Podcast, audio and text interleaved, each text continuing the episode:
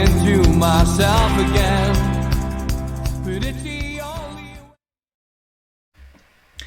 Good evening and welcome to NUFC Matters, and big apologies to everybody who wants a live show. Every now and then I do have to have a social life. I do have to go out, and I am actually out on a Friday. So, unfortunately, it's at my office, and it's a socially distanced soiree of about 4 people, I think, is going to be there. Me, the landlord, and the receptionist. So it's within me work bubble. But literally, that's why I couldn't do the show live. So apology to everybody. Normal service will be resumed next week. But big good evening to Steve Hasty and to Mitch. Great to see you, lads. As always, plenty to talk about, and got maybe one or two guests lined up for tonight if they can make it at some point. But let's talk COVID first, Mitch. And COVID hit Newcastle United big style. We lost our game against Aston Villa, and as we said, typical Newcastle to go first, but they did. But it looks as if the cloud is lifting, and it looks as if we've got a game on Saturday now. It certainly does. You know, I get why some people are frustrated about numbers not being released and what have you, but obviously they're not going to release personal details of people's medical conditions. That's not going to happen unless they choose to do so themselves via their own personal social media. I think it just shows how delicate the whole situation still is for sport. Like we said last week, you know, Denver Broncos had to play an entire game with no quarterback, and we could have been in that situation. We could have just been told by the Premier League, do you know what, you've got 14 players and 2 goalkeepers, crack on you go. And I think it's quite fair that they haven't. I think we're lucky that Crystal Palace haven't picked anybody up, any cases up after the game. Looking ahead to West Brom, I think the only concern as such is that how much training have the group had together, but should that be terribly relevant for a group of professional footballers who theoretically should know what they're doing? You know, I think it's it certainly is the tip of a potential iceberg. I know Brighton came close to having a game called off earlier on in the season, and it just shows you how delicate it really is. And you know, if you look at, say, England's one-day internationals have now been called off in South Africa on the basis of 2 potential positives, which turned out to be false positives. But there was obviously some breakdown in their isolation, in their bubble, or bubbles, if you will. And I think this won't be the first, it won't be the last this season, I don't think. No, I think you're right, and as I say, hopefully Newcastle's got it out the way, and that can, you know, that little particular episode can move behind. But Steve, it's, I think, yeah, I mean, we all scratch our heads when Newcastle don't tell us things. It's the most frustrating thing at times, being a Newcastle fan, lack of communication from the owners and the powers that be. But yeah, it's probably simply down to the fact that, you know, medical records are, you know, private, and you know, some, you know, Malcolm and Gibbo made the point yesterday's show about essentially, you know, the lads potentially maybe don't want their family knowing, kids, they might have kids, and if it's all over the newspapers that this player's got a, you know, this player's got an infection or whatever, suddenly it hits home that, oh, there's an infection at the football club. You know, it's a kind of thing that we have to deal with as parents during a pandemic. So, you know, maybe that is, it's as simple as that. And, you know, Newcastle are probably being criticised, maybe it's a little unfairly on this occasion. Yeah, I think so. You remember the days, guys, when we used to find out the news at 3, 4 o'clock on an evening when we were walking through town and picking up a Chronicle. You know, that's what it used to be like. Now we want to know every single thing immediately. Everything yesterday. Yeah, if not beforehand. And yeah, you're dead right, Steve, when it comes to putting stories out, and you have to be very, very careful. We also have an awful lot more overseas players than you know, occurred in the past. So you've got to think of the communication aspect and their families finding out on the media, as you say before. The players themselves would have even managed to tell family members if they were, you know, living in distant shores. So it doesn't really matter to us. It doesn't make any difference to us whether player X, player Y, or player Z has tested positive. You know, it's not really our business to know when it comes to that. If it's somebody's out with a hamstring injury or an ACL or something like that, that's slightly different. But with this, and like you say, with everything that's been going on, the bubble, the breakdown in the bubble that may or may not have occurred, the investigations that have to go on to find out what's caused it, the breakdown, you know, there's a lot of fingers can be pointed in a lot of directions. As soon as you announce that one player has it and another player didn't, we know what social media would be like. People would be saying, oh, they'd seen so-and-so at the chip shop, they'd seen so-and-so at the local bookies, or you name it. And, you know, they'll be starting to investigate and querying which player was out, which player wasn't out. And at the end of the day, we've got a game on Saturday, a 3 o'clock kickoff. Believe it or not, something. Not that it makes any difference to us, of course, but you know that even a 3 o'clock kickoff was a rarity when we were going into St James's Park. Never mind during these COVID-infected times.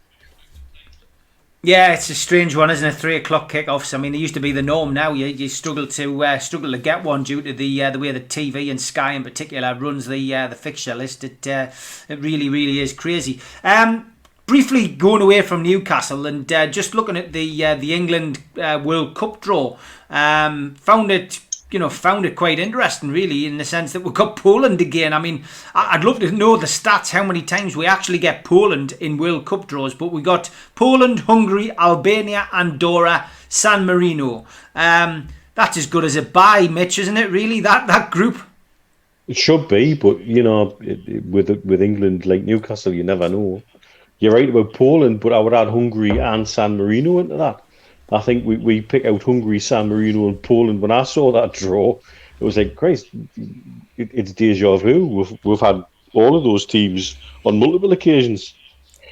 Poland seem to be one we get frequently, more frequently than the rest, but certainly Hungary and San Marino we've had more than our fair share of as well. I think you've got to look at current form. In terms of a group, you couldn't have asked for better. I think I don't think Poland are pulling up trees as second seeds.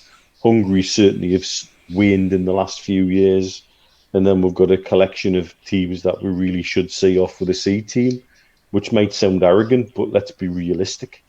Look at what we've got in the squad at our availability, who we keep being told are world-class players. Well, let's step up and see you do it. Let's step up and see you put six past San Marino. Let's step up and see you put the second seeds in the group Poland away, twice home and away, and do it with a bit of grace and a bit of ease and a bit of class.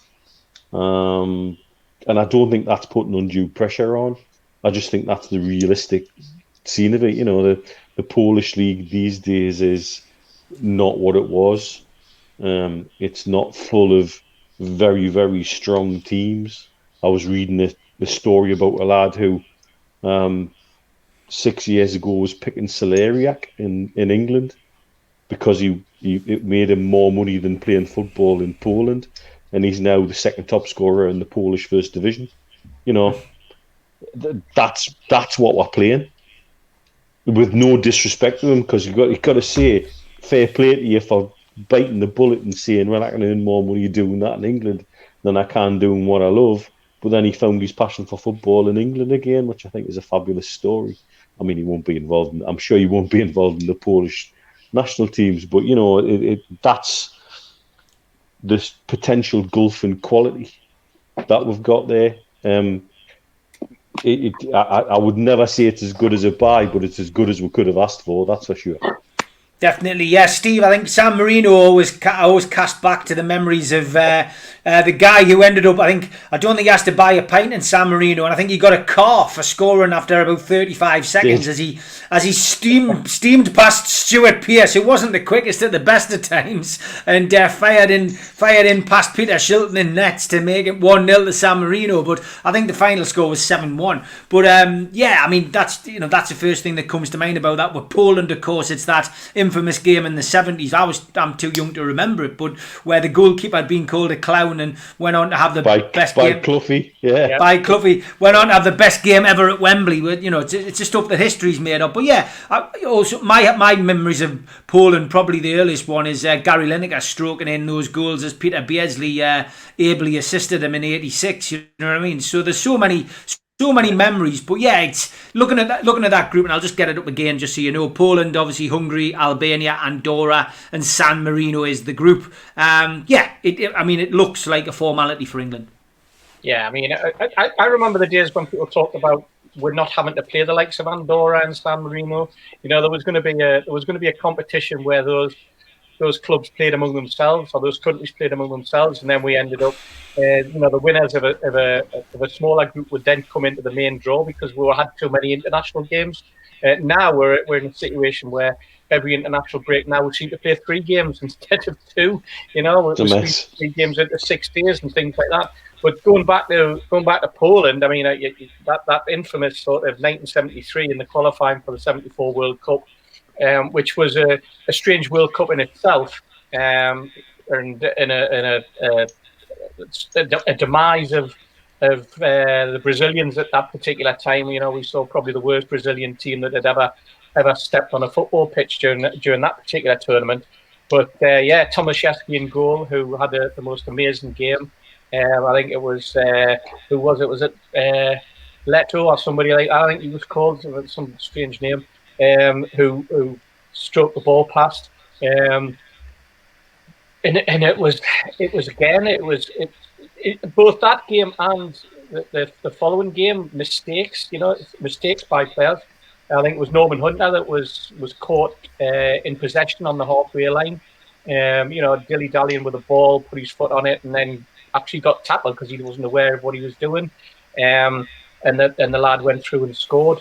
And then I think, if I remember rightly, I think it was Poland that saw off Bobby Moore.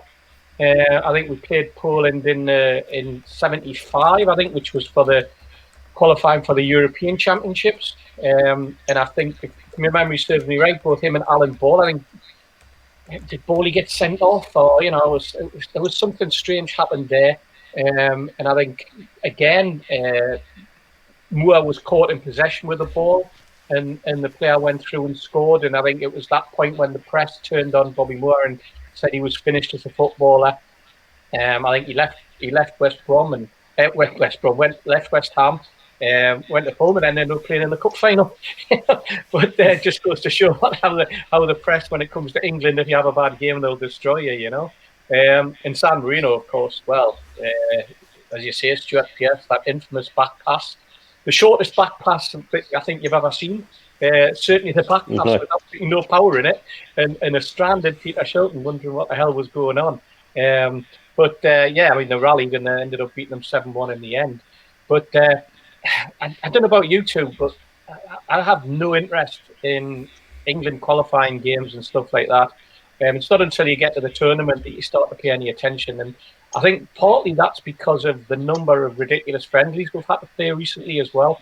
You know, that once the tournament's over and you've been disappointed, it all just goes by the wayside. And supporting Newcastle, supporting England, it's, we're used to it now. And I've always felt as though that the Newcastle results and England results tended to follow a sequence. A sequence of building you up to pull the carpet from under your feet. So it's going to be interesting. I mean, Lewandowski, there's your danger, man. If he's on form for the polls, and we have a few injuries up front, if Harry Kane wasn't playing, for example, or Rashford or one or two of the others, then we may suddenly find ourselves in a bit of a precarious position, especially if he's still on fire, because that guy, for the last, 4, 5, 6 seasons, just being hammering goals in for fun. So maybe he's on my boxing games. he's also like one of those players though. Like Poland seem to have a world class player in every generation. Yeah. But only one, not a team full of them. I think of Boniek. I was just going to say that. Yeah. Who I would put into any best World 11 ever. For me.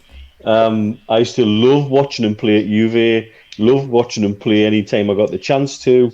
But he played in a team that were also rans, and that's what Lewandowski's doing at the moment as well. Yeah. You know, he's not playing at Bayern Munich when he plays with his national team. That's right. So, you're right. And also, when he's played for the national team, he hasn't exactly put in some sterling performances, has he? Certainly when they've got the championships, you know, he's disappeared, which is really strange, whether he was carrying injury or played too many games. But he's certainly on fire. You know. But I also can't understand how we've ended up with San Marino and Andorra in the same group. You know, Andorra's got a similar population to Gateshead. You know, realistically, and like Steve says, that they floated this idea of a pre-qualifying group that sometimes somehow got chucked out, and I don't understand that, because really, realistically, in modern football now, what is the point of those games? I just, they're pointless games where somebody's key centre forward or somebody's centre back could get injured in a stupid challenge by some kid from Andorra going over the top because he's just pumped up, you know, or they're doing journeys depending on when the qualifiers are and depending on what the COVID situation is. You know, we were talking about our COVID situation, how much of that might have been exacerbated by players being away on international duty and coming back. Because, you know, we've got a club doctor who's been at the cutting edge of prevention, and yet we're the first team to actually have a game called off for it. Yeah. So, you know, that you've got to wonder, where's it falling apart? And my first thing at the point is 3 bloody internationals in the middle of a week, and actually we were stamping our feet about Wilson and Darlow not getting a call up. It's probably a bloody good job they didn't. Yeah. Talking about international football, we lost another legend this week, and again, very, very young, Paolo Rossi. I mean, it doesn't get much better than a hat-trick in international football, but a hat-trick against Brazil. Not many people have done that, lads. No. And also, a hat-trick coming back after what was a 2-year ban.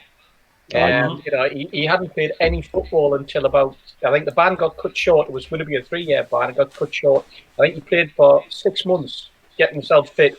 He came into that World Cup, and nobody expected him to be even playing for the Italians. You know, it was a surprise that he got picked, and then a surprise that he got selected in the first 11.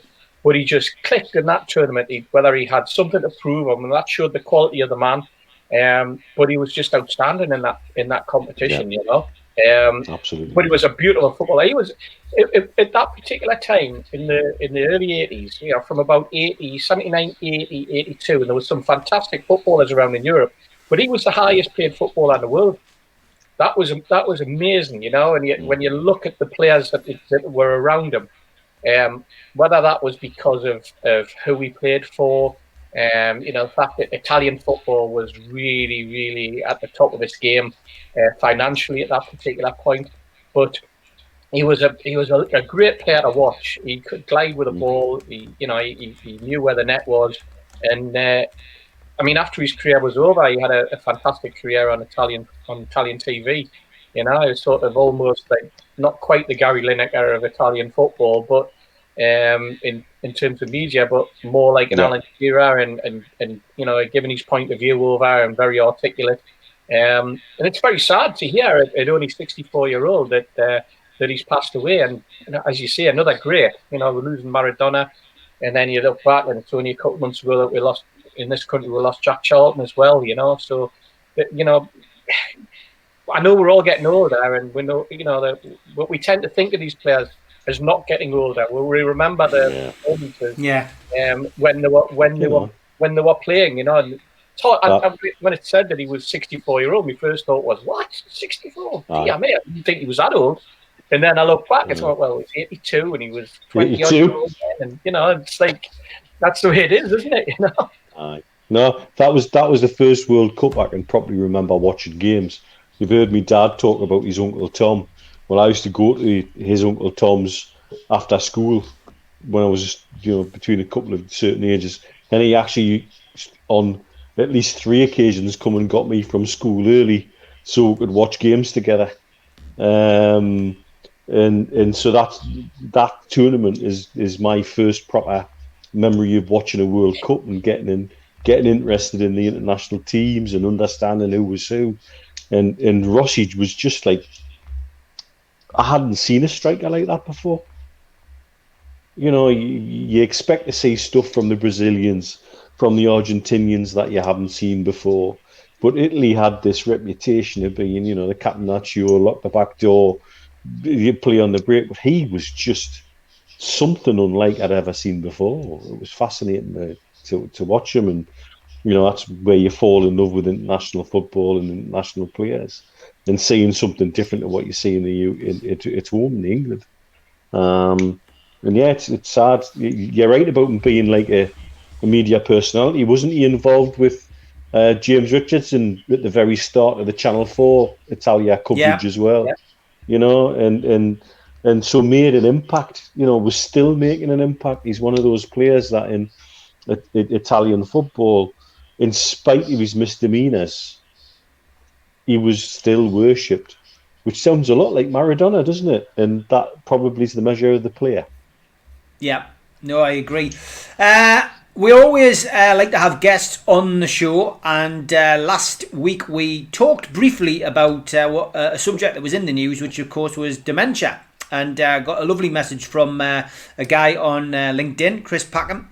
He was interested in our discussion on dementia, and he said that he felt that the problem is a lot more serious than was discussed. Well, of course, we said last week none of us are doctors, and we're always happy to none of us are doctors about dementia. But, it's always good to have people on. And Chris, we invited Chris onto the show to discuss it. So good evening, Chris. How are you, mate?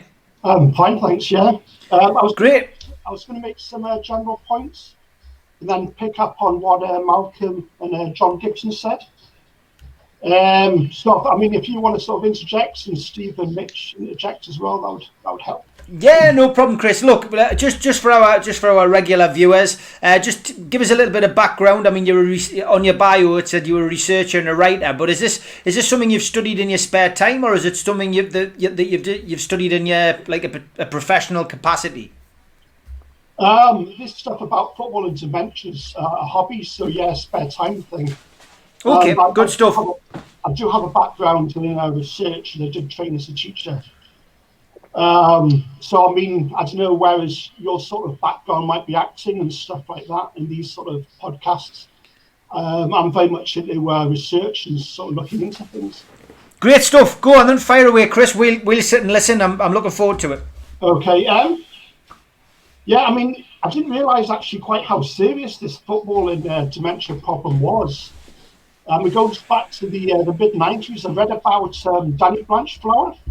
I think he died in 1993, so I read about him, and then I read about Jeff Astle in 2002.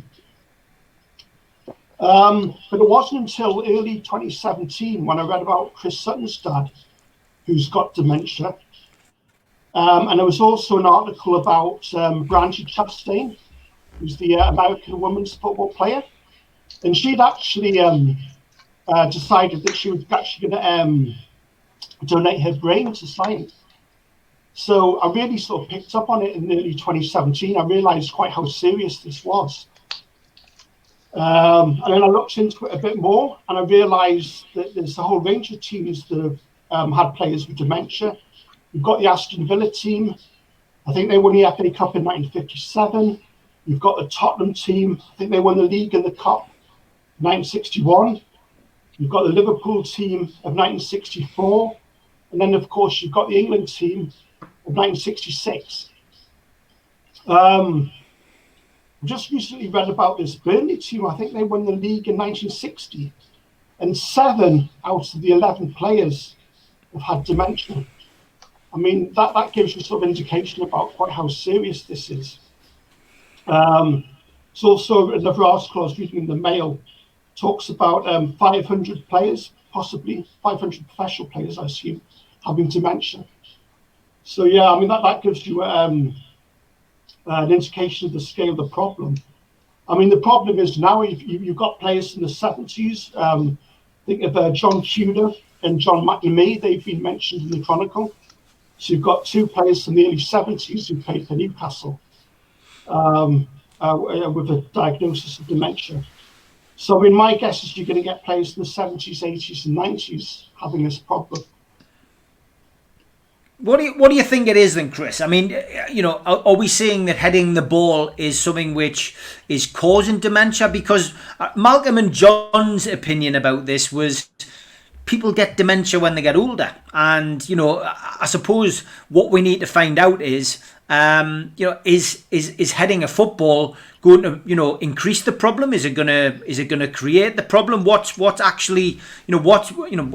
actually the cause of it? And I suppose until we get to the root cause of it, then we're not going to know whether heading a football enhances it. I'm a professional boxing promoter. That's one of the hats that I wear.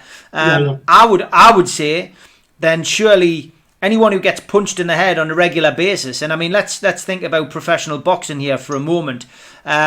Professional fighters probably go anything from, say, 15 fights. Those who have a good career go from 15 fights, maybe up to 35 on average. So one would imagine there would be a lot of boxers and retired boxers who would probably have dementia. So I suppose that would be a good place to start, because I would say that a punch into someone's head or regular punishment in someone's head is gonna be quite damaging. Would you agree on that? The only thing I know about boxing is that there's a scientist in America called Anne McKee, and she's looked at, I think, American footballers' brains, but also one boxer's brain, Paul Pender. I don't know if you've heard of Paul Pender. No, I haven't. He won a version, I think, won the middleweight title against Sugar Ray Robinson about 1960. Right. And his wife actually donated his brain to science. I think he died 2002, and I think he was 72 then. And that's perhaps the only, or one of the only cases we've actually got of a boxer with dementia, and the scientists actually being able to really look at it and examine it in detail. And she's almost said, this is my sort of, I think they call it like a case zero, where you can compare all other cases against this. I mean, the trouble is that I think it's the same with football, that you haven't really got the brains to look at. And that's what this Will Stewart, who's the scientist in Glasgow, is trying to get. He needs more brains to look at, to really find out the extent of the problem. I mean, going back to what you were saying about football, I think there's two things.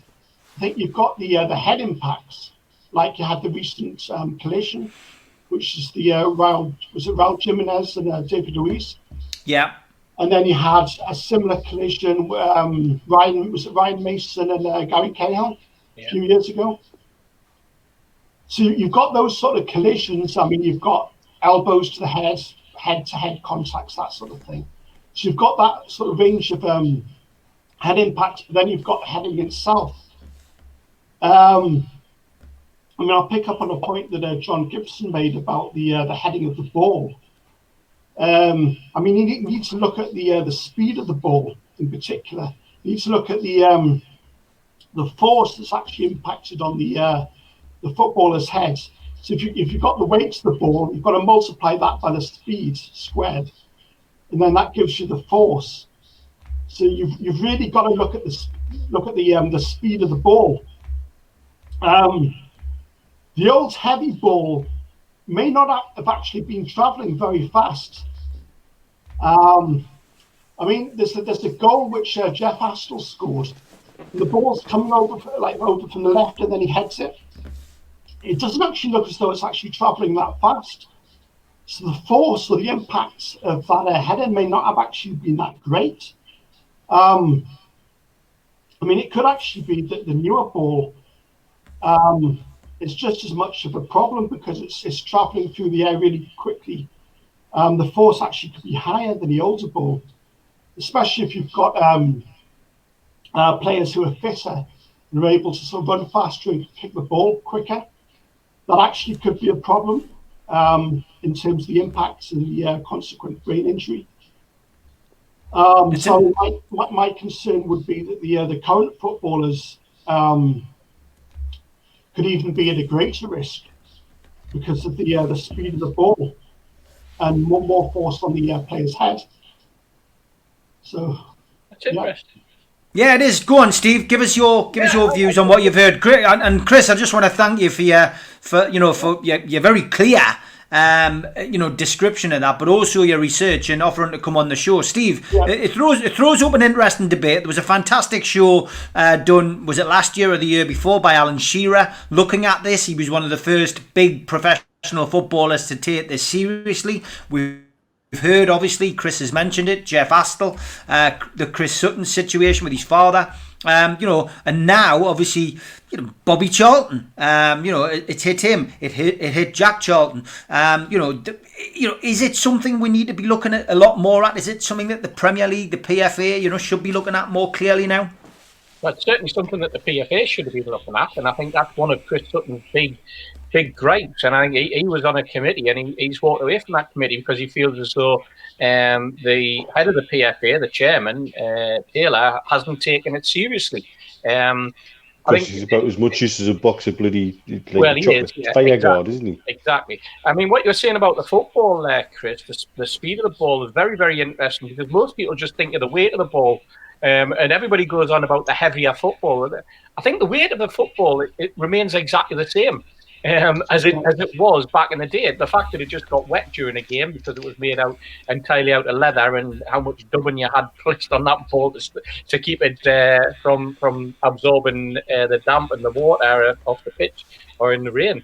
But what's also interesting is that I think one of Chris Sutton's gripes was not just the very aspect of the injuries that have been sustained, but the lack of any decency from the PFA towards care for those particular people, providing the care that those players need and the support that their families have needed. These families have just been left to their own devices, if you like.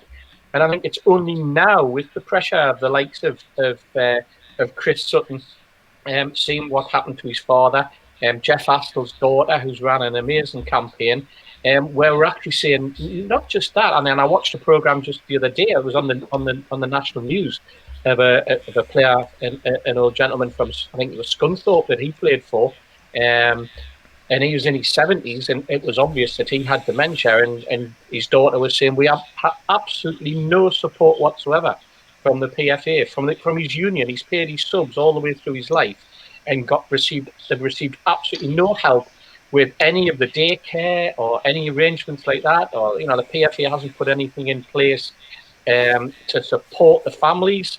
And those families are just left to the NHS, and they're left to the local authority in the same way as it would be if it had happened to you or I or Mitch or Steve, where we had this illness simply because of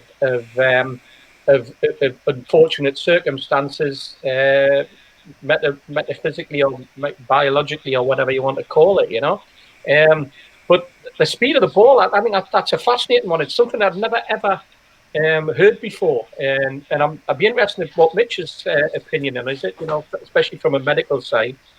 Different types of impact, Steve. Yeah. And this is the thing. When you look at brain injury, what you've got to think of is your brain's a jelly in a box, and if you slap that box, that jelly wobbles and that causes damage. And that's the basis of concussion, for starters. And if you were to have a jelly in a box and give the box a slap, look how long it reverberates for after you've slapped it. And that's part of the problem with brain injury. And it's why I've been involved in this study, looking at American football and mouth guard use as part of the concussion protocols. Does a mouth guard, a properly fitted mouth guard, reduce concussion? Because the theory is, if you get tackled playing American football, that's your first impact. Your second impact is you hitting the ground. And then your third impact is your teeth clattering against each other and jamming your jaw into the base of your skull and giving a third impact onto the brain while it's already wobbling like hell. And so they're looking at it, ways that to stop that. Potentially, that could be the difference between you getting a concussion or not. Speed of impact is something else that probably creates a different type of impact injury. For me, we need really good data. The first thing we need is to say, right, we've got all these football teams with all these players who are getting dementia. As humans, we are programmed to look for patterns. We'll look for patterns in numbers. And actually, part of true randomness are patterns. And so we sometimes assign patterns to things that we just shouldn't assign to. So the first thing we need to ascertain is, are these numbers within these teams significantly different statistically to the general population of people who get dementia? And that's the first port of call. And that's probably the most easiest one to do. To say, right, are these guys now at a higher risk of dementia before you start looking at why? Then you come to the why. Is it speed of impact? Is it type of impact? Is it the ball type? Is it whatever? I'll tell you why they should get interested in it, though, as a body, both the FA, the PFA, UEFA, FIFA. Bearing in mind, I've spoken at a FIFA medical conference, and I know how hard it is to get them interested in anything. It's super hard, unless you're one of their relatives or you've got a ton of cash in your back pocket. I'm sorry, but that's the reality. And so we need to get them interested, because if you look at rugby union at the moment, there's currently a class action being made against various rugby football unions by former players. One of them, Steve Thompson, World Cup winner, who claims he can't remember any one of his games in the World Cup he won. Wow. Can't remember any of them. Yeah. And that was 2013. That was 2003, sorry, 2003. And you've got a 41-year-old ex-Welsh international flanker who has early onset dementia. And if you look at some of the games he's played where he's taken severe blows to the head and played on, that needs investigated. A lot of these things are super complicated. I look at something like, and obviously, as you guys know, I have a very personal interest in something like Alzheimer's. And I know there's actually dental links to Alzheimer's from my job. Is that there's a statistical link between active gum disease and Alzheimer's disease. And it's all about inflammation. So there's another complication. Are these guys more prone to brain injuries of a different type because of other injuries or conditions they pick up in their day-to-day training, injuries, playing, what have you? Some of these things are super complex, and it really does need filtered out. But for me, the first port of call has got to be, let's look at the data in terms of general population versus professional footballers. And if there's a statistically significant increase, and I know it certainly sounds like there is anecdotally without actually having statistics with active P numbers that prove it.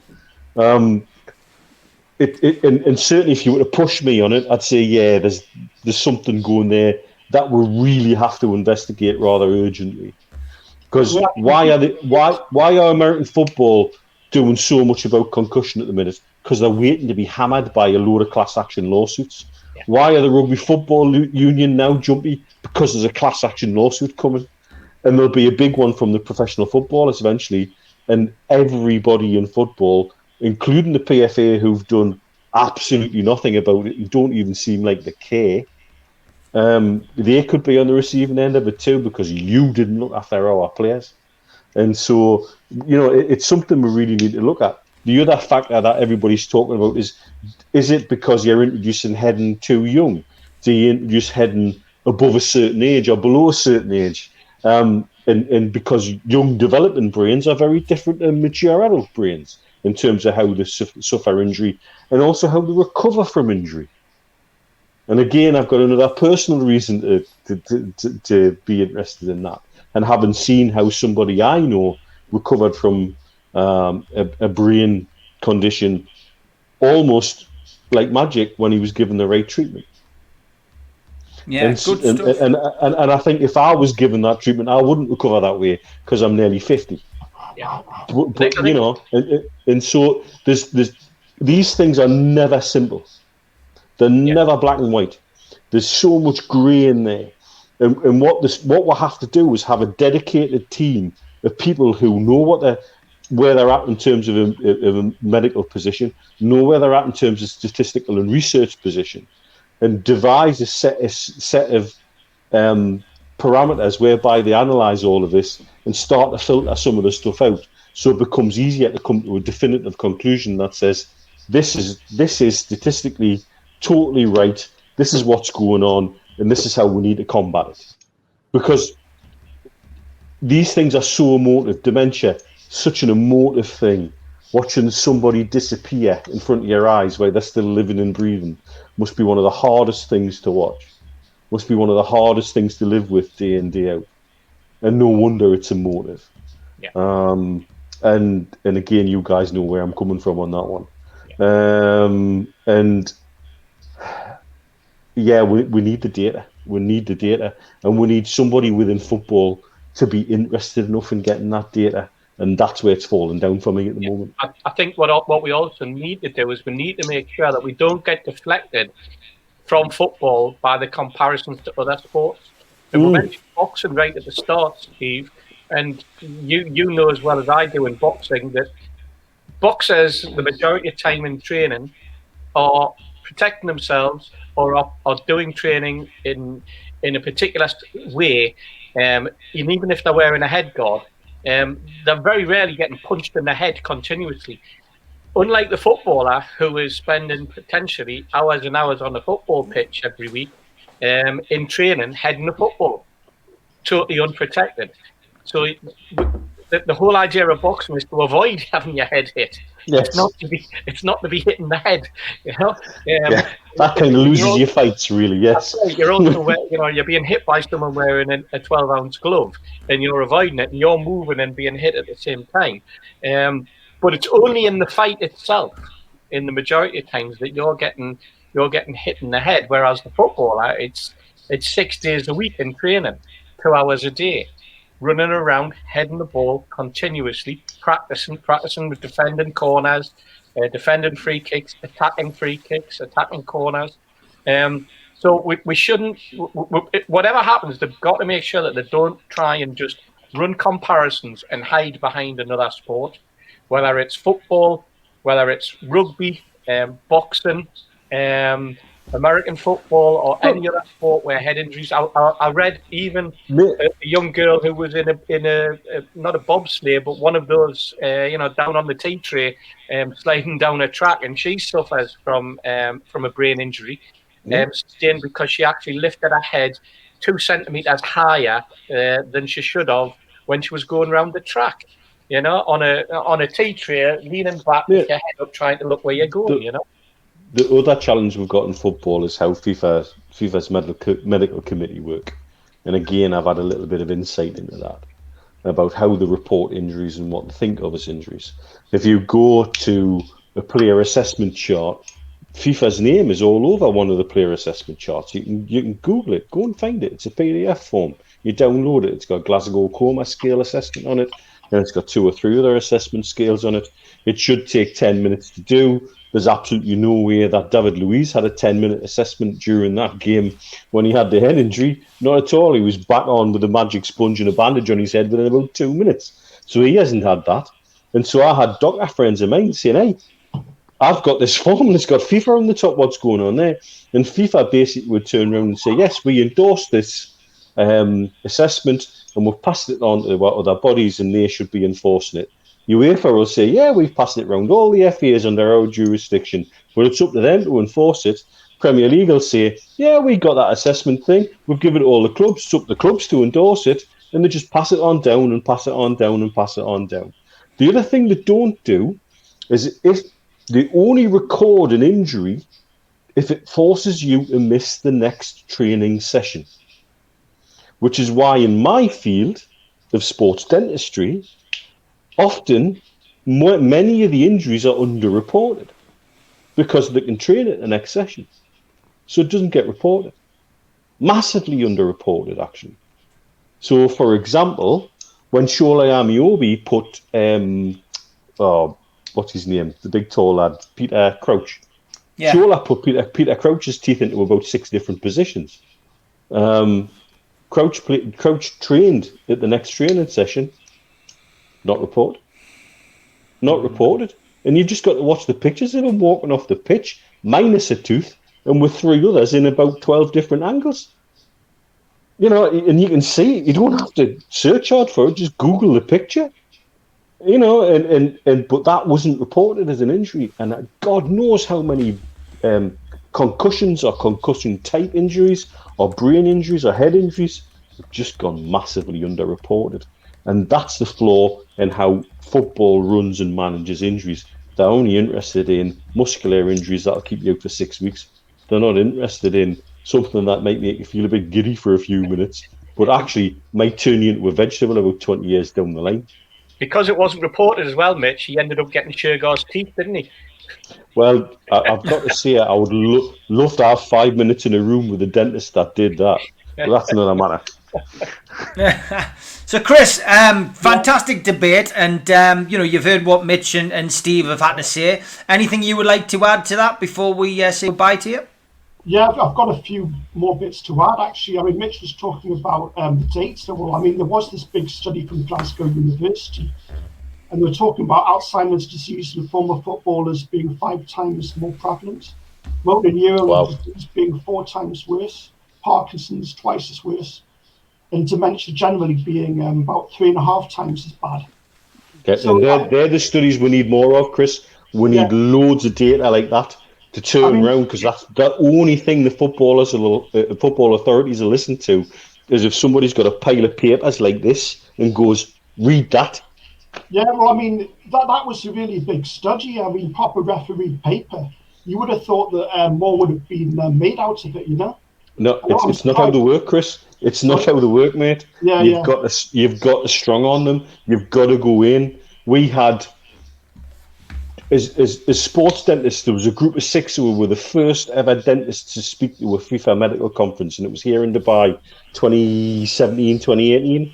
And that took us 3 years to set up.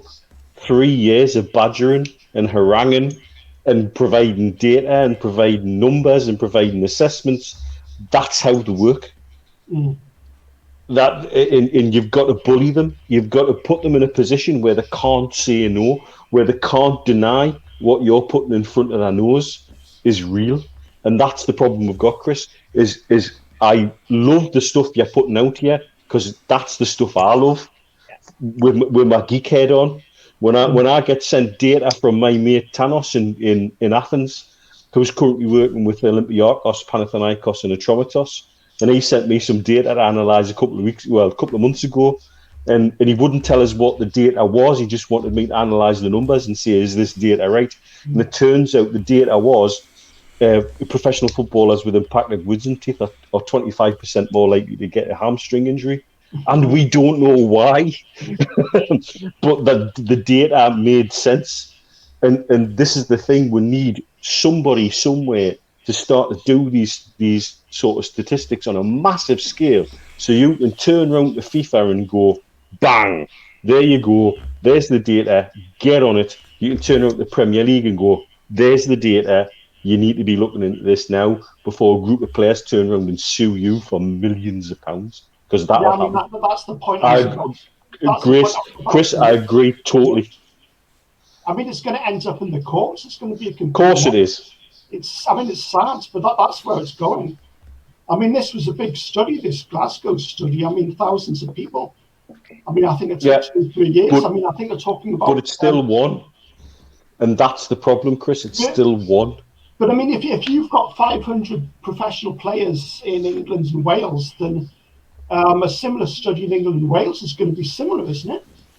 You'd think so, yeah. But we need the data analysed with P numbers less than 0.001 or something like that to really turn around to them and go, you can't argue this data when it's one study. They will. But, I mean, I know they will. From personal experience, I know they will. This is the thing, mate. Yeah. And so if we've got somebody like you who can trawl through where the data's coming from and pull stuff together, that says, right, we've now got a body of evidence. Once you've got a body of evidence, it's pretty hard to argue against, because that's where modern medicine should be coming from, is from a point of view of evidence.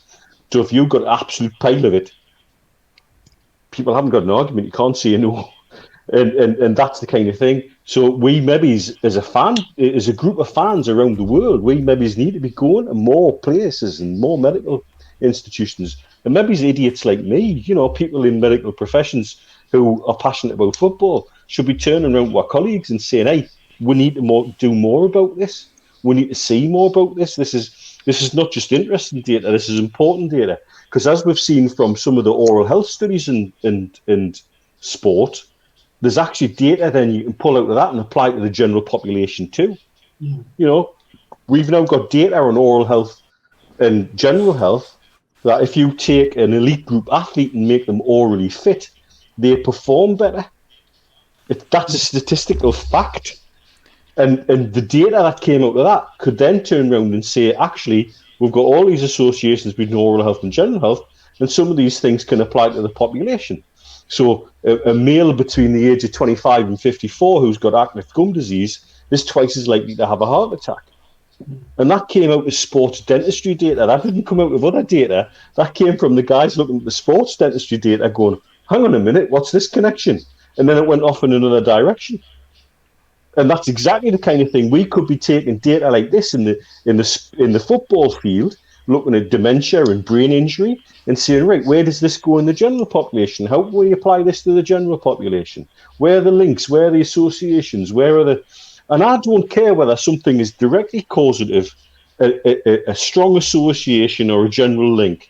If there is an association that is significantly statistically associative with another condition, we need to act on it. We need to act on it. And I'm not here as a general practitioner to worry about whether it's directly causative or just a general association. You need to deal with it. You need to get it out of the equation. And that's exactly what we need to be doing with this sports data. And that's why people like you digging through the archives, digging through data, pulling up papers are so important, because it's these voices that eventually sometimes lead somewhere. Well, I mean, I've been on a bit of a rant again, sorry. There's an article in the Mirror, and it's talking about some study from 1966. I've got something else from the Mail. I mean, it talks about players from the 65-66 season. And apparently dementia was a factor in 42% of their deaths. I mean, that's just a newspaper study. But I mean, again, it warrants further investigation, and this is what we need. It's fascinating stuff, Chris. I want to thank you for reaching out, mate, and I think we should keep in touch. Yeah. And I think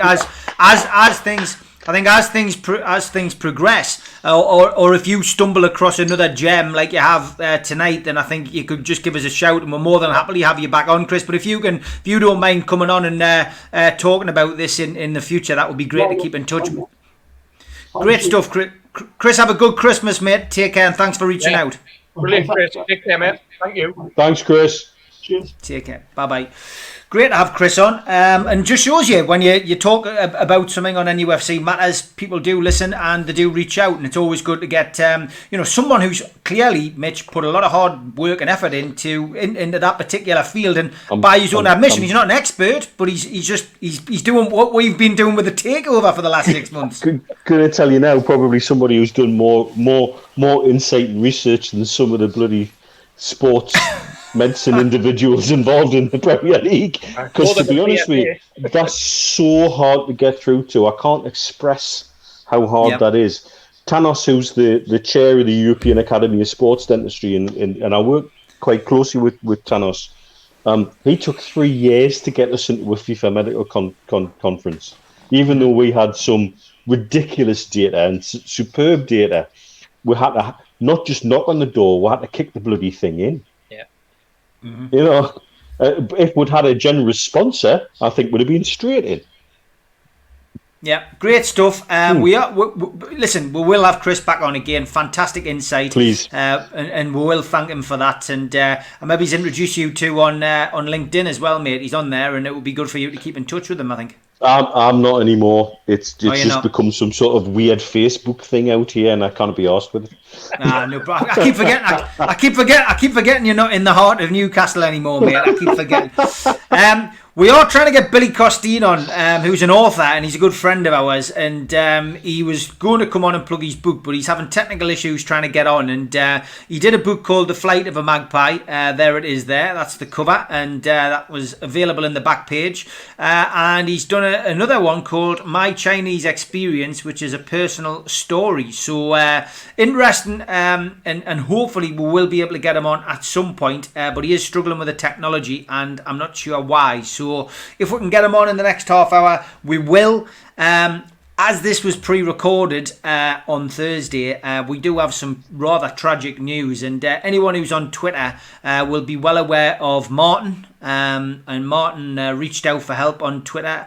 Put a rather distressing message on the other night to say that he was thinking about taking his own life. And I'm sad to say that Martin has passed away this evening. On Thursday. So Martin was a Newcastle fan. I didn't know him personally, but obviously, like a lot of the Newcastle United fans on Twitter and on social media, we all reached out to him. We all gave or tried to give him some advice as to what to do. But unfortunately, Martin has made his own choice and is no longer with us. So rest in peace, Martin. Newcastle United's heaven has another Newcastle fan up there, and let's hope that his family are okay and they can get through this tragic, tragic time. It's never a good time to lose a loved one, but on the build-up to Christmas, it's not good. So rest in peace, Martin. Absolutely, Steve, absolutely. Yeah. That's why the Be A Game Changer programme that the Newcastle United Foundation run is so important. You know, encouraging men who have issues to talk. And We can't say enough about that program. It's there. Some great people involved in it. Some great fans who have gone through their own personal issues with it, in their own personal circumstances, who are supporting it. And it's a tremendous organisation. It's a tremendous campaign that the foundation are running.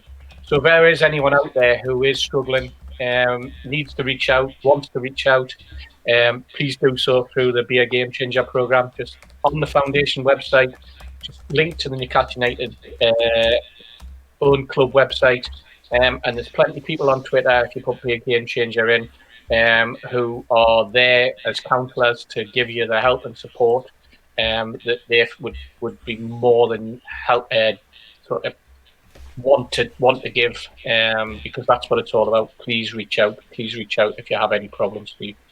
Yeah, Can I add? There's also enough gobshites like us on Twitter, on YouTube, on social media, who are quite happy to have their DMs open to anybody who needs to reach out, and we all will. Whether it's us, whether it's the lads and lasses at Gallagher Shots, whether it's the lads and lasses at the Trust or True Faith, whoever you feel comfortable putting a hand out to, I don't think the hand will be battered away. It will always be reached out to, because that's what we do as a fan base. When push comes to shove, we're there for each other, and that's the way it should be. Well said, Mitch, well said. Yeah, it's tragic, tragic to hear of anyone, having to go through that. And as I say, we're all here. We're all, very, very contactable, and just a tragic end to that story, which I think a lot of the Newcastle United fan base were involved with in some way or form this week. And like we said, please reach out if you are feeling down or depressed. And like we did all of last month, we had our Phone a Friend campaign. Yes. I cannot emphasise how important it is to keep in touch with people during this pandemic. Steve, I want to talk a little bit about the food bank. We were up there this week to hand over £500 to the Newcastle West End Food Bank. That was the money from the Lee Clark Christmas do, which unfortunately didn't go ahead due to COVID. But yes, me and you popped up there, socially distanced, and handed over £500, which people left in, which was very, very kind of them. So yeah, Steve, I will play the video in a minute, but how's things going at the food bank? When we were up there, wow, I think first of all I was amazed at how many people were there just to drop things off and donate. Yeah. Again, you know, it's tragic that we have to rely on food banks in this day and age. But there was a lot of people there as well, you know, going up to get, you know, essential items. That's right, yeah. And the thing is that nobody's immune from this, Steve, you know. People who have been working, you know, all their lives, suddenly being hit by COVID, suddenly being lost their jobs. And there's always been a situation right across the country where very, very few people have had the opportunity to save money.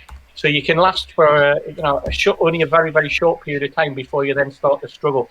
And, you know, we all know that everybody's circumstances are different, but we're seeing more and more demand for the food bank, seeing more and more families struggling.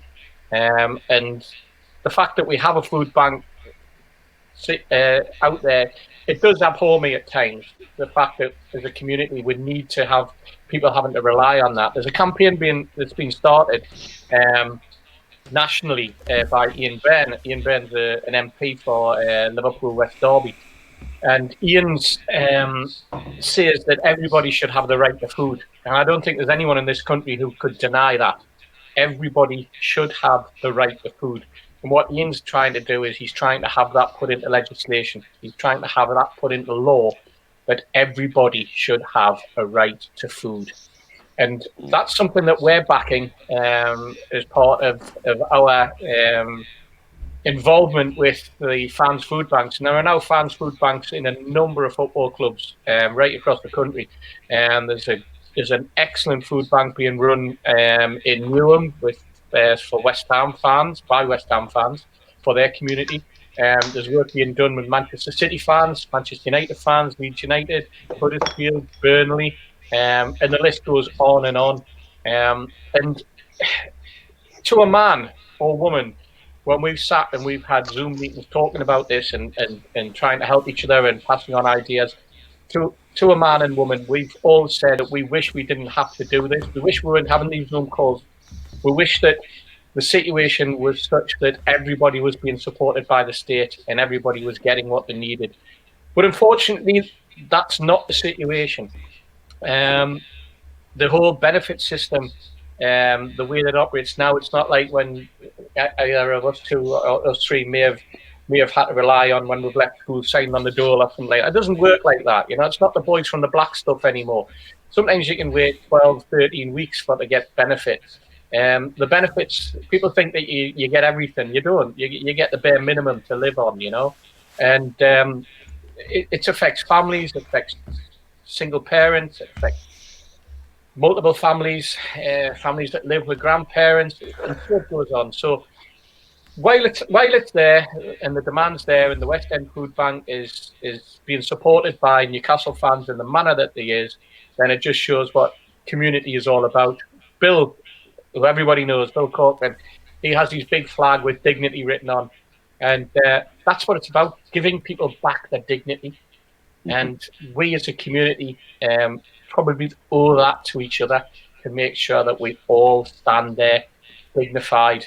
And, you know, if that means we need to badger and cajole and demand things from politicians and demand work to be done at government level, then so be it. And that's what Ian Byrne is trying to do with the legislation he's trying to bring in, and it's what Rob Daniels and the lads at Everton are doing as part of fan support and food banks. That's where we got our inspiration from, because they realised the need in their community. Just if you can support them, they're looking for volunteers, they're looking for drivers, they're looking for people who can do drop-offs and pick-ups of food that are being donated from places where perhaps they haven't got the transport. They're looking for food donations and they're looking for cash donations. So there's plenty there that we can do as a community to just keep this going. And especially while the pandemic is very much upon us and we're stuck in level 3 and more people are losing jobs, being made redundant, or are on furlough schemes and struggling financially, Steve. Yeah, okay. Well, you're going to play the video that was put out by the food bank this week, but please help them if you can. Hi everyone at Newcastle West End Food Bank. We thanks for all your help and the local community. The wicketting was brilliant, so I wish you a Merry Christmas and Happy New Year. It was a pleasure to see you. I have a really good memory when I go to the full bank, so I just want to say to you Merry Christmas and I miss you a lot. To everyone involved with the food bank, we just want to say congratulations on all the great work you've been doing. We hope you have a great Christmas, stay safe, and hopefully we'll be able to see you soon. It's a difficult time for the food bank in general because they rely on a lot of donations to be able to provide food for people who cannot afford or people that are in very desperate situations. And as I said, usually with matches and things like that, they get a lot of donations, so it's been a bit difficult with no one being allowed to go to games, but they've been seemingly getting a lot of donations from a lot of nice general public. A few of the lads have been down there also with packages to help out, and the more that anyone can do to help, no matter how small or big, will be sufficient and will be helping them out a great deal. Great stuff, fantastic work, and it's a great video that, Steve, isn't it? It's a great video, and we didn't ask for that, the lads put that together themselves, and all those players and many others have supported the food bank since we started it, Isaac was there right at the very, very beginning, and has been excellent. Other members of the club, the backroom staff, the directors, executives, all the way through the under-23 squad. They've come down on match days before. They've come down with Ben Dalton and the rest of his coaching staff, and they've been there on Strawberry Place. Probably people thought they were just Stuart when they walked down, But I've seen all of those players. I've seen Paul Dummett turn up on a Saturday. That's 1, 2 o'clock on a Saturday if he hasn't been involved in the first team. Alan was up there not long after he turned up at Newcastle United because he knew, from a community point of view, how important it was and how much he wanted to put back into his community because he knew what it was like in the community he lived in France. And both Longstaff have just turned up like other players have and just dropped off a little plastic bag with food in, a few tins, little cash donation, and just waved and said, "All right," just like you or I have done, Steve, on a match day. No publicity, not wanting, no fuss, no fanfare, no TV cameras or anything like that. Just walked up, just said hello. Can I leave this with you? And off they went. And that's the measure of the first team squad. That's the measure of the footballers that we have that turn up and play for Newcastle United. And it's a measure of the executives within that football club as well at times. And there's a lot goes on behind the scenes that, they get an awful lot of criticism for. But there's an awful lot that they do in the community that just goes unsung. And I think, especially at this time of year, we need to think about that and we need to give praise where it's due. Yep, yeah. Steve, that ties in with something I said on Twitter through the week about no matter what you think of the owner within the club, there are still some really good people who do really good things for us. Yeah. And I got a little bit of criticism for that, which I understand actually, because that's the way the whole divisive nature of the club's been run almost over the last 12 years, certainly. Is where it goes, but there are still some really good people inside the club that care, and that includes some, to be fair, most of the playing squad. Yeah, and they do things for you guys without being asked about it. They just turn up, they just rock up. I've heard so many of you, Bill, Colin, other people associated with the food bank saying, "Well, such and such just rocked up." And that's the way it should be. That's the essence of Newcastle United, isn't it? That's the club city community thing that we'll all strive for. And it's still there. Yet the people that harness it is us, but also many people inside the club still. There's still a heartbeat there, which has got to give everybody hope. Yeah. Absolutely. Yeah. The other reason that we're not live tonight, of course, is we didn't want to do two double shifts. Not just that I'm out having my four man and woman soiree God, talk about that as a Christmas do. It's just crazy. But we've also got the big launch of We Are The Geordies, which, of course, I've been promoting all week, and we've been pushing on the show for the last couple of weeks. But it's a big premiere tonight, and sadly, it's not tuxedos and a glass of Prosecco on arrival, Steve. It's online, sadly. Okay. Yeah, you can still provide your own champagne and your own canapes if you want, and if you want to watch it tomorrow, there's plenty of links on Twitter and Facebook where you can book a slot. We're going to be raising money for the food bank at the same time.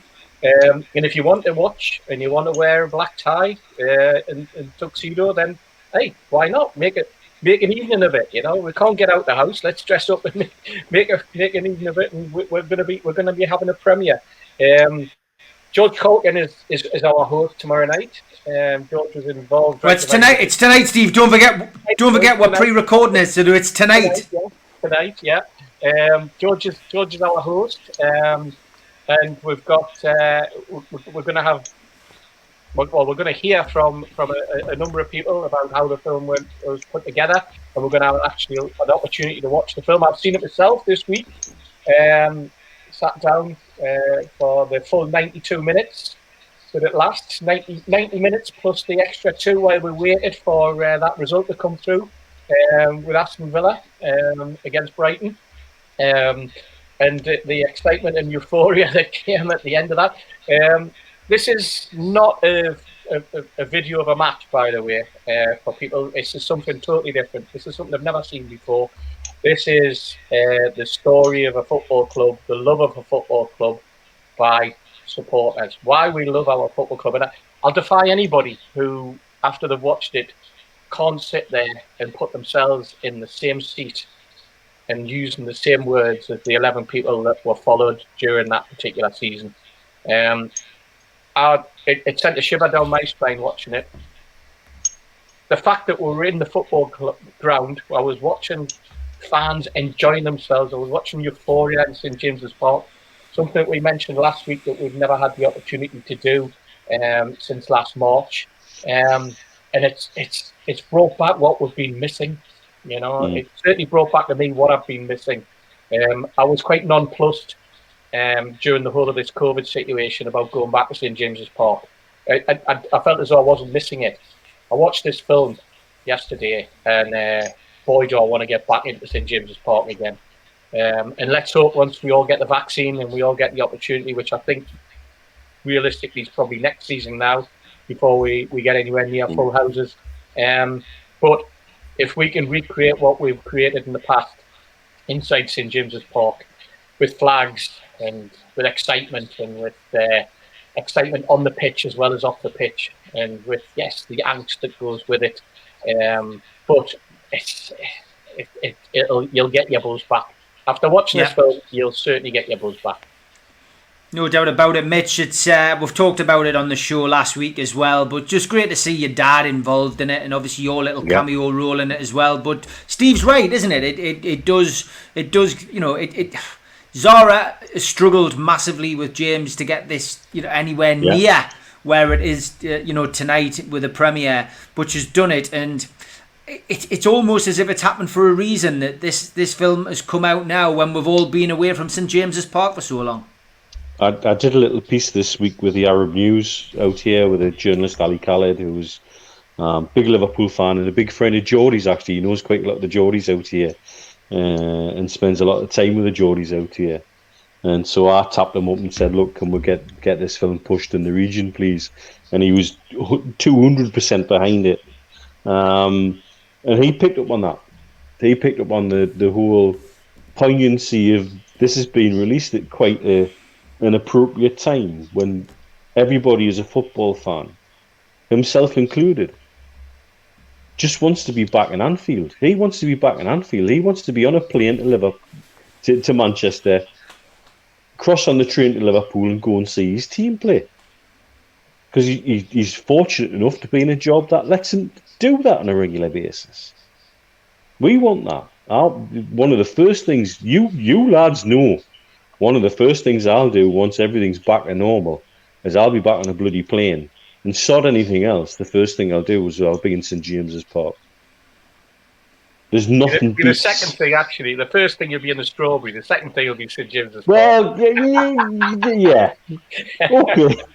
Technicalities, Mr. Hasty. Technicalities. There's nothing I would get like more than to walk through the turnstile. You could blindfold me, kidnap us, and stick us inside St James's Park, and I would tell you where I was from the smell, the sound, the touch of the handrail up the stairs. I'd know exactly where I was. And do I miss it? Oh, hell yeah. Absolutely. And that's from, what, 4,000 mile away? Mm-hmm. And the it's not just the fact that I'm 4,000 mile away, it's the fact that it's 4,000 mile away and I can do sod all about getting back there at the moment.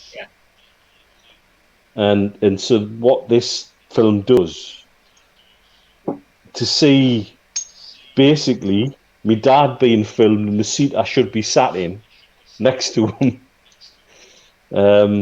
yeah, hurts. But also fills us with joy. Yeah. Also fills us with joy and hope and all the things. And you guys will see what I've put up with all my life. I make no apologies for showing, I'm not going to just show one, but I'm going to show both clips. First of all, this one, which is captures the atmosphere brilliantly, the atmosphere which, of course, we're all missing. And, for me, I say it's a challenge more than a problem, because you have to perform, you have to do well, and for our players it has to be the same. So we have to go there with the idea that this is a normal game, try to get 3 points, but the atmosphere will be so hot that we have to enjoy more than have problems with that.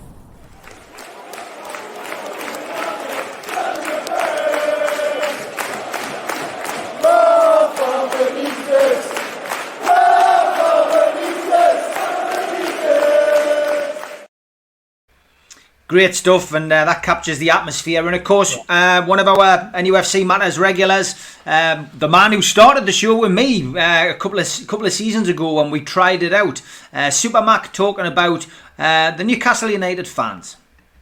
I came from Luton to here, and I think our highest gate in a league match was something like about 8,500 people. And I came here, and it was a full house, over 50,000, And I scored the first goal, which equalised Liverpool's goal. This is on my home debut, and at one each, with about 10 or 12 minutes to go before half time, Terry Hibbett slid a beautiful ball through to me, and I turned and went round Larry Lloyd all in one movement and cracked it across into the far top corner, past Ray Clements, and there, the players went wild and the crowd went wild. And as we started running back to the halfway line to get the game restarted, everybody in unison, in the whole ground, other than the Liverpool supporters, that is, the few that were there, everybody started singing, and it was from the hit song at the time in London, Jesus Christ Superstar, but the words were changed. And they were singing, Supermac Superstar, how many goals have you scored so far? And I thought, how do 50,000 people all around the stadium know the words to a song that's never been written? You know, were they handing song sheets out before the game? And that's the magic of Newcastle United supporters, and I've never met it anywhere else in this country or around the world, wherever I've gone to play football.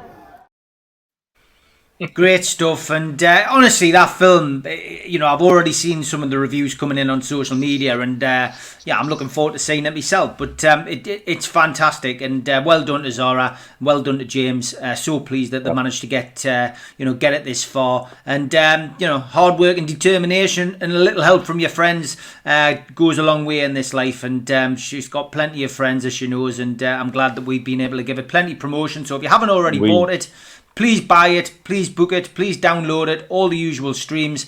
Get yourself a DVD. There's nothing better than a good old-fashioned DVD anyway. But yeah, go to wearethegeordies.com and order yours today. Go on, Mitch. We know the blood, sweat and tears that have gone into that, quite literally. Quite literally.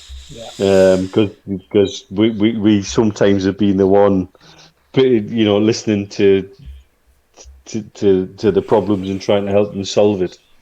And to see their passion project, the thing that they've chucked so much into, in every way you can imagine, in every way you can chuck something into something, they've done it. Yeah. And to see it at this point and to get a global exposure, oh yeah, that's brilliant. And I'll cheerlead for them all day long. And well done to Newcastle United as well for cooperating with them, yes, and helping them do it, because we can knock Newcastle plenty times. We're well done to the likes of Lee Marshall at the club, who's a bit of an unsung hero in my old position as fans liaison officer, of course. And he does everything. He's fans liaison officer, bottle washer, media man, you name it. He's done quite a few jobs since he came to the club. But one thing he has been a pretty good friend to a lot of the supporters. And it's a hard job to be. It's a hard job to be someone who is involved at the football club in his position and balance an act between the hierarchy and the fans. But if everybody was as good as Lee Marshall, things probably would have been a lot better under Mike Ashley. Absolutely, 100%. I've had the pleasure of having a couple of pints with him over here because he's got family over here, you know, and he took time out from a holiday to come and have a couple of beers with me, you know. Who the hell am I at the end of the day, really? But that's the kind of thing he does. And I see some very unfair things said about him, and that's got to stop, and it's got to stop now. That's a guy who was 100% behind the club, 100% with the fans, and if you engage with him in a manner that is right and proper, you'll get that back all day long. Yeah. Steve, I'm sure you'll agree with that as well. You've had lots of dealings with Lee over the years. Yeah, absolutely. You know, as genuine as the day is long, you know, and a great lad. And I know that the effort and the hard work that him and his media team put in, I know that the hard work he did when he first started and how important he saw the role of the fans liaison officer, the work that we did to try and get the fans forum started. It took 18 months of pushing and cajoling and him doing the work behind the scenes with the football club to get us to that point. Yeah. And that's it. That's very, very important. And I think people have forgotten that, you know, when push comes to shove, a lot of the work that the Fans Forum did and a lot of the answers the Fans Forum got eventually because of the... You know, even Newcastle United had its own lockdown, didn't it? It had its own media lockdown for years. And even the press at one point was relying on the answers that the Fans Forum to the questions the Fans Forum raised. Steve, there was times even the press officer didn't know what the hell was going on. When I think about the St James's Park and crowbar incident, you know, right. Oh yeah. Exactly. But yeah, I mean, he's a great lad. But there are many other unsung heroes at the football club that you know that deserve the credit. Getting back to the film, I mean, what people don't realise is there's an awful lot of work went following fans around the country. It's not just filming sites in James's Park that we've seen on the little clips. You know, whether it was Huddersfield or Brighton or Blackburn, you know, James and Zara and the crew, they went everywhere. They went on train trips with supporters. They went in their own cars. They went with other supporters in their cars. They went on the coaches with the fans from, you know, on the GH Travel and the back page. They went on trips all around the country, and you'll see that in the footage. You know, as the film progresses, because it's literally a story stepping through the full season of the promotion. You know, I don't think people realised how important it was for that club, for our club, mm-hmm. to go up first time. If we hadn't have gone up first time, I dreaded to think where we would have been. And there were times during that season where it didn't look like we were going to make it. You know, there were times mm-hmm. where we went through some bad periods. The time over Christmas where we struggled to put results together. Right. Time when Rafa was asking for players in January that he didn't get. You know, the disappointment that Rafa had to suffer and the rest of the squad had to suffer when he didn't get the promises that were made coming to fruition, or the promises that he anticipated coming to fruition for one reason or another. And we don't go into the whys and wherefores. We just see the impact that it had at that particular time, and then how the squad then regrouped and how it got through to actually, you know, connecting and getting promotion, and then that final day and that euphoria of that final day where it takes you, and having that story through that said and told through the fans is, as I said right at the very beginning, anyone who's doesn't feel the hairs on the back of their neck standing up and getting a tear in their eye at some point during that 92 minutes, then they really need to take a look at themselves, quite frankly, because they've got something emotionally wrong with them. And I don't mean that in a disparaging way. I mean it in a, you know, a very very pleasant way. But it's get the DVD and you'll experience it, and you can come back and tell me if I'm wrong. Well, good luck to James and Zara tonight, and hope everybody who tunes in enjoys it. And let's hope there's a few more quid made for the food bank. Slightly shorter show this week, as I say, with it being a pre-record. Just going to look ahead to Newcastle United against West Brom. I'm glad to say that we have got a game this weekend, and it's a 3:00 kickoff on a Saturday. And as we're pre-recording this, lads, obviously we haven't had Steve Bruce's press conference, but I think the only question I really want to ask you about that is, Mitch, I'd like to see him, if he can, I suppose, remain with a 4-4-2, and you know, if Joe Linton and Callum Wilson are both fit, then potentially start them up front, because the team we're playing concedes goals like they're going out of fashion. So you know, this is a time really for playing on the front foot, and essentially getting the getting the goals that we need to win this game. You know, we should really attack West Brom tomorrow. Should do, but you know, is he gonna roll the random wheel of death and put people in bloody different positions? Who knows? I hope not. Yeah, I'm with you. You know, let's work with it. It worked against Crystal Palace. Yeah, we you know. Again, it comes back to the smash and grab at the end of it, or that may be controversial to say that at the moment, given last week's conversation. Who knows? But, you know, given the way it worked out in the end, you've got to say Joe Linton and Wilson looked comfortable together up front. And it looked like it worked, amongst other things. And West Brom have looked vulnerable at times this season. They're a little bit swashbuckly, you know. They'll go for it, but then they concede. And so if we set up the same way, there's no reason why we can't at least look to put the goalkeeper under a bit of pressure if we've got two strikers. So yeah, I'd be all for that. I'd be all for sticking with that formation.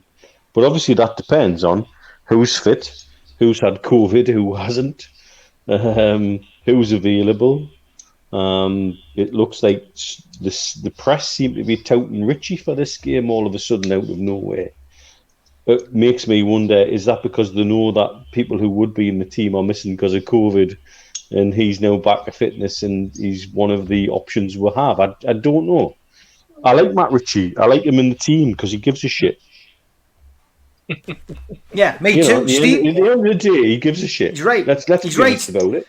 He is right, Steve, isn't he? Matt Ritchie is somebody who grafts, and you know, he's one of my favourite players at the club. But unfortunately, you know, Rafa always used to take him off. You know, occasionally dropped him. But you know, Bruce has been a little bit, you know, wishy-washy with him, hasn't he? It's certainly not his favourite player. Yeah, I mean, I think he had that injury early doors that knocked him for six. But I mean, Bruce brought him on at Palace. He came on, and I'm not saying he turned the game, but certainly his presence allowed Joe Linton to actually work that front line. Across the front line, he didn't just concentrate on the left-hand side, and I think that, if anything, unsettled and unnerved the Palace back four. And I think, you know, when you were talking there about how well Wilson and you felt Wilson and Joe Linton work, I think having a Richie coming in on the left-hand side did free up Joe Linton to that extent, to allow him to push on a little bit. But then not just concentrate on like an inside left position or an inside right. Yeah. He moved and he worked around Wilson. And Wilson's an intelligent footballer anyway. And Wilson knows that, you know, if he sees Joe Linton, if he makes a run and he can drag people out, then he's going to make the space for Joe Linton. And that's what happened with the second goal. They interacted well. They played the nice little 1-2, the nice little passing game, and then made the space for each other. And you know, we got the rewards with the goal, the second goal. So, yeah, I can understand exactly why you feel as though you're staying with a back four, staying with a solid four midfield, and staying with the two up front. Let's see how it works. What will be interesting is if we've managed to do that, and we have got most of the players that were there in the last game, is that we're then starting to put something together. You know, maybe that's what Bruce has been lacking. Maybe he hasn't had the personnel, or he hasn't had the opportunity to put that together. Putting out the same team, putting out the same formation, just maybe even if he has to change one or two, but the formation's exactly the same, but they've worked on it. I was going to say they've worked on it in training. They haven't been turning up on training. You know, they've worked on it by Zoom. Is that how they do it? By Zoom. Classic. Okay, quick one, lads. Predictions. Mitch, your prediction for the game against West Brom tomorrow? 2-1 us. 2-1. Okay, Steve, you? West Brom they're leaking goals for fun. Struggling to score. I'm going to go 2-0. 2-0. Okay, I'm going to go for a 2-0 win as well. And great stuff, lads. And Stuart Penman will have 3-1. He will. 3-1, yeah, you will do, yeah. As always, we will play out with our video for our campaign, Think Before You Tweet. And as I mentioned on last night's show, the documentary is now finished. It runs at 2 hours. We just want to get one last little thing finalised, which is the music, which we're going to use for it. We've got a big name star who is very behind this campaign and is, I think, going to allow us to use one of his songs, which we'll hopefully confirm over the weekend. But yeah, it will be released on the 15th. As I say, a 2-hour documentary, really pleased with it. But we're just saying, think before you tweet, be a little bit kinder on social media, and just try and, you know, be a bit more supportive to people. And social media is such a good thing. It may be used for so many positive things. We've seen the work that we've done and other people have done with the food bank, for instance, amongst the fan base. And social media should be used in that way. We can be a very supportive bunch when we want to be. We're just asking people to think before the tweet. Steve, Mitch, I'll let you go and get your hair done for the film premiere. Enjoy it tonight, lads, and we'll see you next week. Take care, lads. Take care, everyone.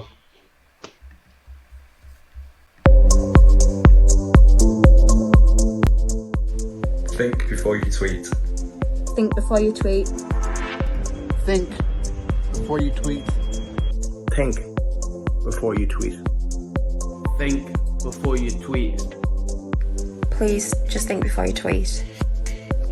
Think before you tweet. Think before you tweet. Think before you tweet.